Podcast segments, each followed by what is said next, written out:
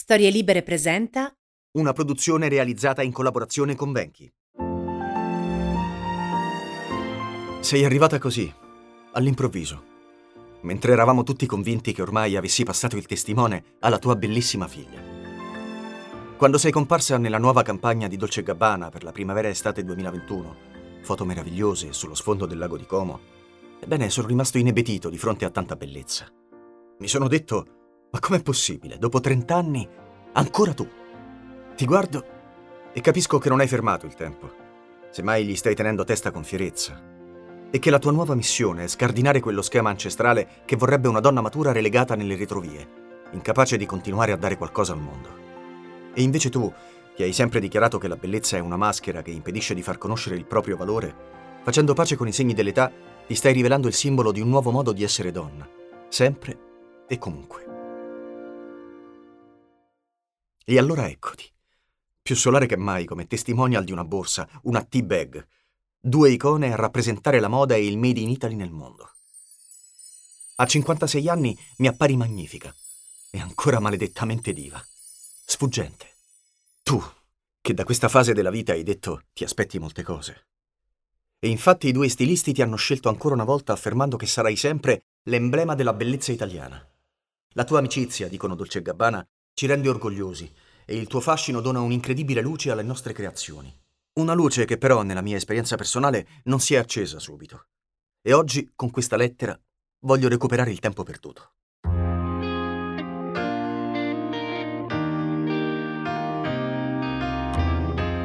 Sono qui per parlarvi di donne. Donne intraprendenti, originali, sofisticate, generose, autentiche, intense.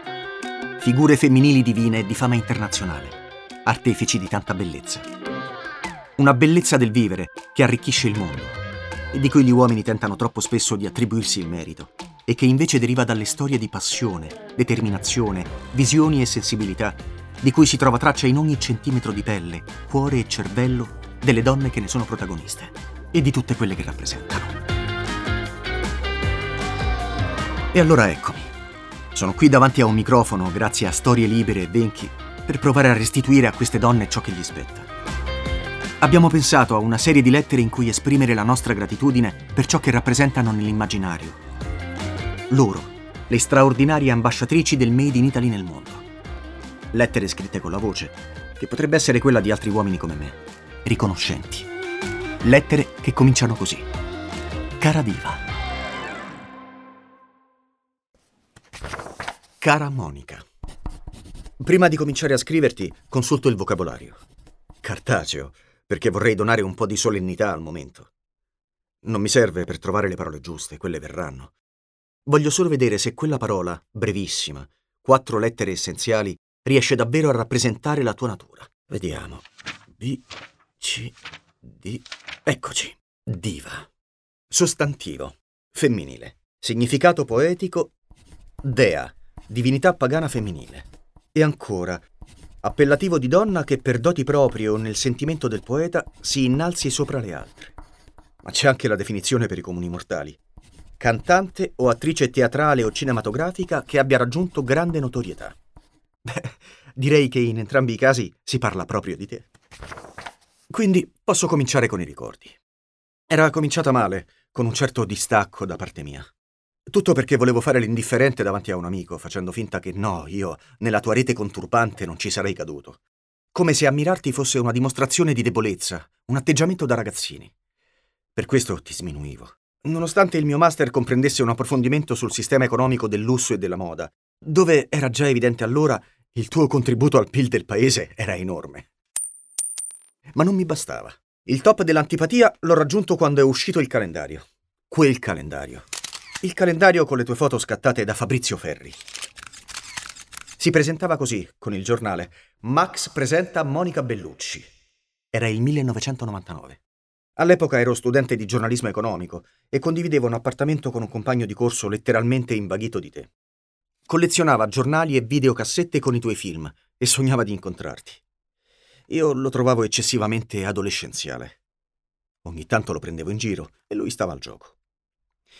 Poi succede che il famoso calendario va esaurito in pochissimo tempo e lui se lo perde. Una tragedia che io ai tempi non ho compreso. Cavoli, però. È vero, da dieci anni ormai non si faceva che parlare di te. Avevi cavalcato le passerelle più famose, eri testimonial delle più importanti griffe mondiali. Avevi già girato La Riffa e soprattutto Dracula di Francis Ford Coppola. Stavi conquistando il cinema francese. Quella a cui il mondo stava assistendo, incantato al punto giusto, era indubbiamente la nascita di una diva. Ma tu eri talmente bella che sotto doveva esserci qualcosa che non andava. Mi ero convinto di dover liberare il mio amico dal tuo incantesimo. Poi, però, solo l'anno dopo, sono capitolato anch'io. È il 2000 e al cinema esce Malena. E io rimango letteralmente folgorato da te e dalla tua interpretazione. Innanzitutto perché il film del premio Oscar Giuseppe Tornatore è stato importantissimo per la tua carriera, la dimostrazione che non eri solo una ex modella che voleva giocare con il cinema, ma un'attrice di talento capace di mettere la sua bellezza al servizio della storia. È stato anche il film che ti ha permesso di fare il salto definitivo come attrice internazionale, anche se tu sdrammatizzi, come sei solita fare usando i tuoi toni pacati, perché preferisci sentirti più uno strumento dell'internazionalità italiana, come hai dichiarato in questa intervista a proposito di Malena. Questo è un lavoro dove si sale e si scende in continuazione, quindi non si può mai dire ok, adesso è finita, ce l'ho fatta, sono arrivata. Quello che posso dire è che per me questo film è importante perché è un film italiano e io sono italiana e anche se lavoro in Francia o lavoro in America avevo bisogno di un film che raccontasse la mia identità, che è quella italiana, e che eh, potesse avere l'opportunità di essere internazionale. E Malena è già uscito in Italia con molto successo, è già uscito in America con molto successo e adesso sta avendo una carriera europea. In tanti avevano rivisto in te la nuova Sofia Loren anche perché il film si ispirava al neorealismo italiano, e infatti Tornatore inizialmente lo voleva girare in bianco e nero. Tu non sei arrivata per offuscare la stella di Sofia, ma semplicemente per aggiungerne una nuova in quel firmamento. Una stella che brillava di luce propria e che si stava conquistando senza riserva il titolo di icona della bellezza e del cinema made in Italy in tutto il mondo. Malena, dicevamo, era una pellicola drammatica, perfino cruda. Il film, ambientato nella Sicilia degli anni 40, è una denuncia sulla mentalità chiusa e corrotta di certi luoghi, dove l'invidia, soprattutto nei confronti delle donne, e praticata dalle stesse donne, suscita rassegnazione, angoscia, disagio. Un sentimento che in piccola parte avevi provato nella città della provincia Umbra in cui sei cresciuta. Ma lì, in Malena, certamente di più, perché è un film sulla malvagità dell'uomo. Come poteva riguardarti? Tu, che arrivavi dalle copertine patinate dove, come ha sostenuto per anni, un po' grossolanamente, un'istituzione dell'industria della moda, eri l'unica bruna al mondo che in copertina faceva vendere più di una bionda. Tu, che sembravi quanto di più lontano da sentimenti tanto infelici e cupi, ecco che ti sei ritrovata a interpretare la scena di un linciaggio pubblico. Il tuo. E lo hai fatto con una naturalezza e un'intensità tale da avermi realmente convinto. E poi quel capolavoro di inquadratura sul tuo volto, nella scena in cui gli uomini fanno a gara per accenderti la sigaretta. Nei tuoi occhi il dolore, la sfida, l'umiliazione e l'orgoglio di una donna ferita. Ho riflettuto molto su quella scena. Ho cominciato a capire che dietro la bellezza ci può essere una dimensione che va oltre le apparenze e appaga altri luoghi dell'anima, e che la bellezza è un inganno soprattutto per chi la possiede. Ricordo di aver pensato che doveva essere stato difficile per te mostrare il tuo talento oltre tutta quella bellezza. Cara Monica, ma che effetto fai alle persone? Permettimi questa banalità, ma davanti alla tua bellezza, perché non si può prescindere da questo elemento quando si parla di te, a me sembra che tutti siano in soggezione. Perché un po' intimidisci, e questo tu lo sai bene. Ricordi quella meravigliosa gaffa di Gianni Morandi? Monica Bellucci! Lui, uno degli uomini più amati d'Italia, l'emblema del senza trucco e senza inganno, la genuinità fatta persona. Lei non sa cosa vuol dire. Buonasera. Non sa che cosa vuol dire questo bacio per me. Eravate sul palco di Sanremo nel 2011. Io sono pazzo di lei, lo sa. È andato in tilt, semplicemente. Lo so, avrei voglia di, di, di, di, di. Intanto di dare... No, no, vabbè, vabbè. Volevo darle del tu prima di tutto, volevo darti del tu. Gianni è andato in confusione e stava cercando di dare un senso a quel disorientamento che si prova di fronte a te. È meravigliosa! e poi, saltando di generazione in generazione, non è che a Mica fosse capitato qualcosa di molto diverso. l'ultima volta che vi siete incontrati durante il suo show televisivo. Monica Bellucci! La vostra chiacchierata in diretta stava andando benissimo. Eravate intenti a dissertare di cinema, di cultura popolare, del tuo ruolo nella bellissima serie Mozart in the Jungle e perfino di David Lynch. Poi lui, Mika, a un certo punto crolla. È difficile stare vicino a te.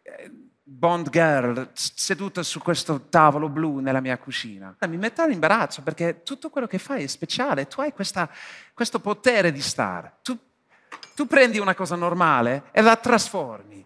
Magari, abracadabra. Ma è vero! Come dice Mika, succede che tu sei una persona speciale. Anche divisiva, sì. Lo ammetti tu stessa, perché come nel film di Tornatore ti sei anche trovata a essere invidiata e odiata. E a volte proprio dalle donne, alcune incapaci di far pace con la tua avvenenza. Recentemente mi sono molto stupito quando una collega giornalista ha ammesso pubblicamente che prima di conoscerti era molto prevenuta, perché una donna bellissima nei sogni di tutti non poteva esserle simpatica. Poi, parlando di te, ha ammesso che l'incontro tra voi le ha aperto gli occhi. Le ha fatto capire quanti preconcetti abbiamo nei confronti di chi è particolarmente bello. Ma tu lo sapevi già. Lo hai saputo da subito, fin da ragazzina. E non hai mai smesso di spiegare che la bellezza è un dono, ma può diventare anche un grande limite. Può essere una prigione perché ti espone continuamente al giudizio e alla curiosità e al desiderio degli altri. E a volte può scatenare nell'altro la voglia di distruggerti. E poi l'affermazione che è un po' il tuo mantra. In fin dei conti, anche la bellezza va saputa gestire. La tua bellezza va in giro, crea il sogno, la cedi quando lo decidi tu. Poi c'è la donna, ed è tutta un'altra cosa. Tu sei una donna capace di amministrare i suoi doni con un'intelligenza attenta, mossa da valori solidi, abilissima nel muoversi nel backstage di se stessa, senza ricorrere a scandali, proclami, paparazzate, schiamazzi, tutte note stonate per una diva al servizio del mondo. Sei da decenni il simbolo del Made in Italy, grazie anche ai tuoi colori mediterranei, il tuo sguardo profondo e luminoso, capelli e occhi color cioccolato, il tono modulato della tua voce, l'incedere elegante, sensuale, ti hanno trasformato nell'ambasciatrice della nostra cultura. Monica Bellucci, professione diva. E a confermarlo una volta per tutte è arrivato il premio speciale ai Davide di Donatello 2021. Mia figlia Aurora, quando scrivo queste lettere non posso che pensare a lei, ai suoi 13 anni e a tutta la sua vita davanti. Ti ha visto per la prima volta in tv che era ancora una bambina, quando hai compiuto 50 anni. E tu, che non sei mai stata una gran chiacchierona, in quel momento avevi deciso di essere dappertutto per parlare di questa tua nuova fase.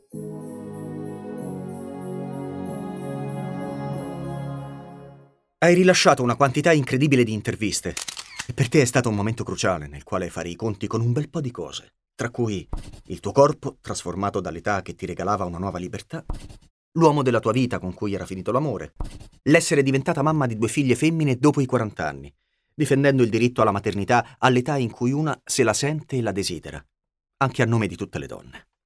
Ed è stato il momento in cui hai fatto i conti proprio con loro, le donne. Nonostante il dispiacere di averle avute contro in alcune occasioni, in un'intervista rilasciata al Corriere hai fatto capire decisamente da che parte stai, dicendo mi piacciono le italiane. Noi italiane siamo speciali, pericolosissime. Senso di maternità unito a femminilità atavica. In un paese maschilista siamo riusciti a evolverci e gli uomini non ce lo perdonano. Ci siamo. Di nuovo. Il tema sembra essere ricorrente in queste mie lettere. Arrivo sempre a un punto in cui, ripercorrendo le vostre vite di donne forti e famose, affiora la nostra incapacità di uomini di accettarvi come pari. Quella libertà di cui sei paladina, ecco, ci spaventa, perché va a infrangere il vecchio schema patriarcale nel quale stavamo belli comodi. Per questo il confronto con donne come te è fondamentale. Uno dei messaggi ricorrenti che ritrovo nelle tue dichiarazioni è proprio per i padri e riguarda le figlie. Spero che sappiate insegnare loro a diventare donne indipendenti, libere, felici. Guardo mia figlia Aurora e ripeto ad alta voce quelle tre parole. Indipendente, libera, felice. Sto facendo davvero di tutto perché le corrispondano. Ci devo pensare, capisci? E io, Aurora, l'amo più della mia vita. Tu sai dove colpire nel segno, cara Monica. E non è solo una questione di sguardi. Cara Monica, abbiamo disquisito sulla tua avvenenza. E tu starai muovendo gli occhi al cielo, non con insofferenza, ma con la grazia di cui sei capace. Comunque capisco che ne avrai anche abbastanza di tutta questa bellezza. E quindi lascio a te la parola definitiva. Dico una cosa forse un po' banale, però la bellezza nel corpo è più importante della bellezza del corpo. La bellezza nel corpo. Tutte le parole che ho scritto mi servivano per arrivare qui, al punto che forse ancora i più non è chiarissimo. Perché non si entra alla corte di David Lynch in una narrazione di culto come Twin Peaks. Non si diventa Bond Girl a 50 anni. Non si arriva a presentare il Festival di Cannes per ben due volte. Non si diventa membro dell'Academy con diritto di voto agli Oscar. Non si viene chiamate da Francis Ford Coppola, Mel Gibson, Terry Gilliam, Sam Mendes, le sorelle Wachowski e Emil Kusturica se dietro la bellezza non c'è talento. Un costante lavoro su se stessi e dedizione al proprio lavoro. In occasione dell'accordo firmato tra Hollywood e Cinecittà, che finalmente a settembre 2021 porterà all'inaugurazione dell'Academy Museum of Motion Picture, tra l'altro in una struttura incredibile progettata da Renzo Piano, e in cui si celebreranno il cinema e la sua storia, hai manifestato tutto il tuo amore per il cinema e per l'Italia. L'Italia è fondamentale per il cinema mondiale, perché il cinema italiano con Fellini, Rossellini, Visconti, De Sica rappresenta l'ispirazione per il cinema di tutto il mondo. Per il fatto di essere un'attrice italiana all'estero mi sento sempre circondata da molto affetto. Ed è sempre bello quando arrivo in paesi così lontani poter comunicare con il mondo intero grazie ai film che fa. E prosegui, questa relazione tra Italia e Hollywood è completamente nuova e questo museo che sarà creato per riconoscere il cinema italiano ci deve far sentire ancora più orgogliosi di essere italiani. Quello dell'attrice è il mestiere che sognavi fin da bambina e senza rinnegare nulla della tua carriera di modella, è quello che si è intrecciato con la tua vita fino a farti scoprire che esiste una strana connessione. L'hai definita proprio così, tra stati d'animo e progetti professionali. A volte hai l'impressione che i progetti arrivino nella tua vita in quel determinato momento, come se dovessero dirti qualcosa. Quelli hollywoodiani, ma anche quelli francesi e naturalmente italiani. Importantissimi per la tua formazione di attrice e di donna, perché ti spingono a una continua ricerca personale. E non hai mai vissuto a Hollywood, tra l'altro. Sei profondamente attaccata alla tua identità europea. Hai casa a Roma, a Londra, a Lisbona e a Parigi. Le tue quattro basi solide, come ami definirle ma ovunque nel mondo resti italiana. Cara Monica, l'unica volta che ti ho incontrata dal vivo è stato per caso. A Roma. Era il 2008 e avevo fatto un salto al Festival internazionale del cinema per seguire una mostra che metteva in relazione il cinema con il fumetto. Ho sbagliato sala e ti ho trovata. Pochi sorrisi, uno sguardo che qualcuno ha definito periferico, un'armatura a proteggere la tua complessità. E mi è bastato guardarti dalla platea di una sala in cui parlavi del tuo ultimo film, L'uomo che ama, con Maria Sole Tognazzi e Pier Francesco Favino, che tra l'altro raccontava di un uomo e di tutte le sue fragilità. E incredibilmente è stata la tua voce dal vivo a colpirmi più di tutto. Come se attraverso quel suono, sì, trattenuto, ma anche così vulnerabile, potessi finalmente capire un po' di più della tua dimensione intima. È stato come se in quella stanza ci fossimo solo noi due. E tu hai parlato. Riascoltarti mi fa rivivere quella sensazione sospesa. E tra l'altro solo oggi scopro che la domanda del giornalista in quella sala... Beh, oltre evidentemente la sua bellezza che fantastica, volevo sapere cosa aveva studiato per recitazione e che cosa continuava a studiare, che metodo o cosa continua a studiare. Grazie. Era assolutamente pertinente con quanto ci siamo raccontati fino a qui, io e te. Come tutti gli attori ho lavorato in corsi di recitazione, dizione, poi visto che recito in più lingue è un lavoro costante, no? perché visto che faccio film in francese, in italiano e in inglese è un lavoro continuo. E Maria Sole Tognazzi è una giovane regista con grande talento e anche una mia grande amica, quindi per me è stato un vero piacere far parte di questo bel film con un ruolo anche interessante, così, di una donna ordinaria. Ma come una donna ordinaria?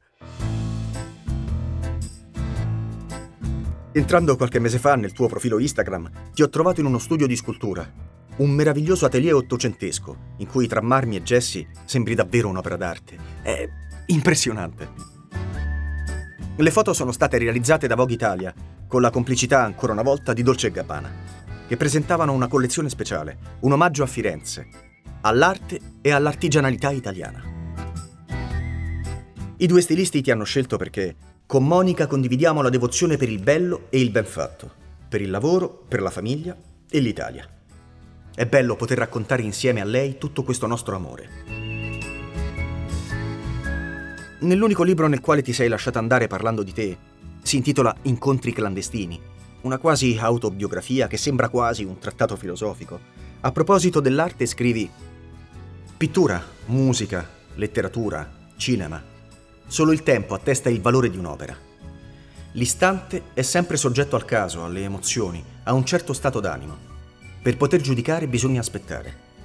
Arrivare dopo il pubblico, le critiche, le mode.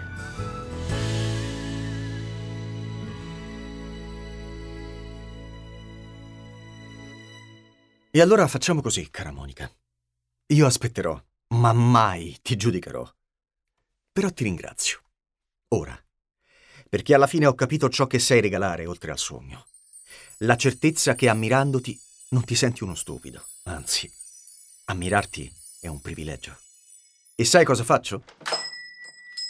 A questa lettera per te aggiungo anche dei fiori e una scatola di cioccolatini da parte del mio vecchio compagno di studi che non ha mai smesso di considerarsi un tuo fedelissimo fan.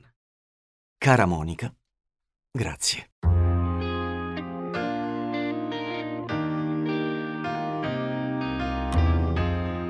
Cara Diva è un podcast di storielibere.fm, realizzato in collaborazione con Venti, scritta con Valentina De Poli, a cura di Alessandra Rossi. Potete seguire le storie e ascoltare le lettere dedicate alle altre dive su venchi.com e storielibere.fm e sulle vostre app di ascolto preferite. Una produzione storielibere.fm di Gianandrea Cerone e Rossana De Michele. Post produzione audio era zero.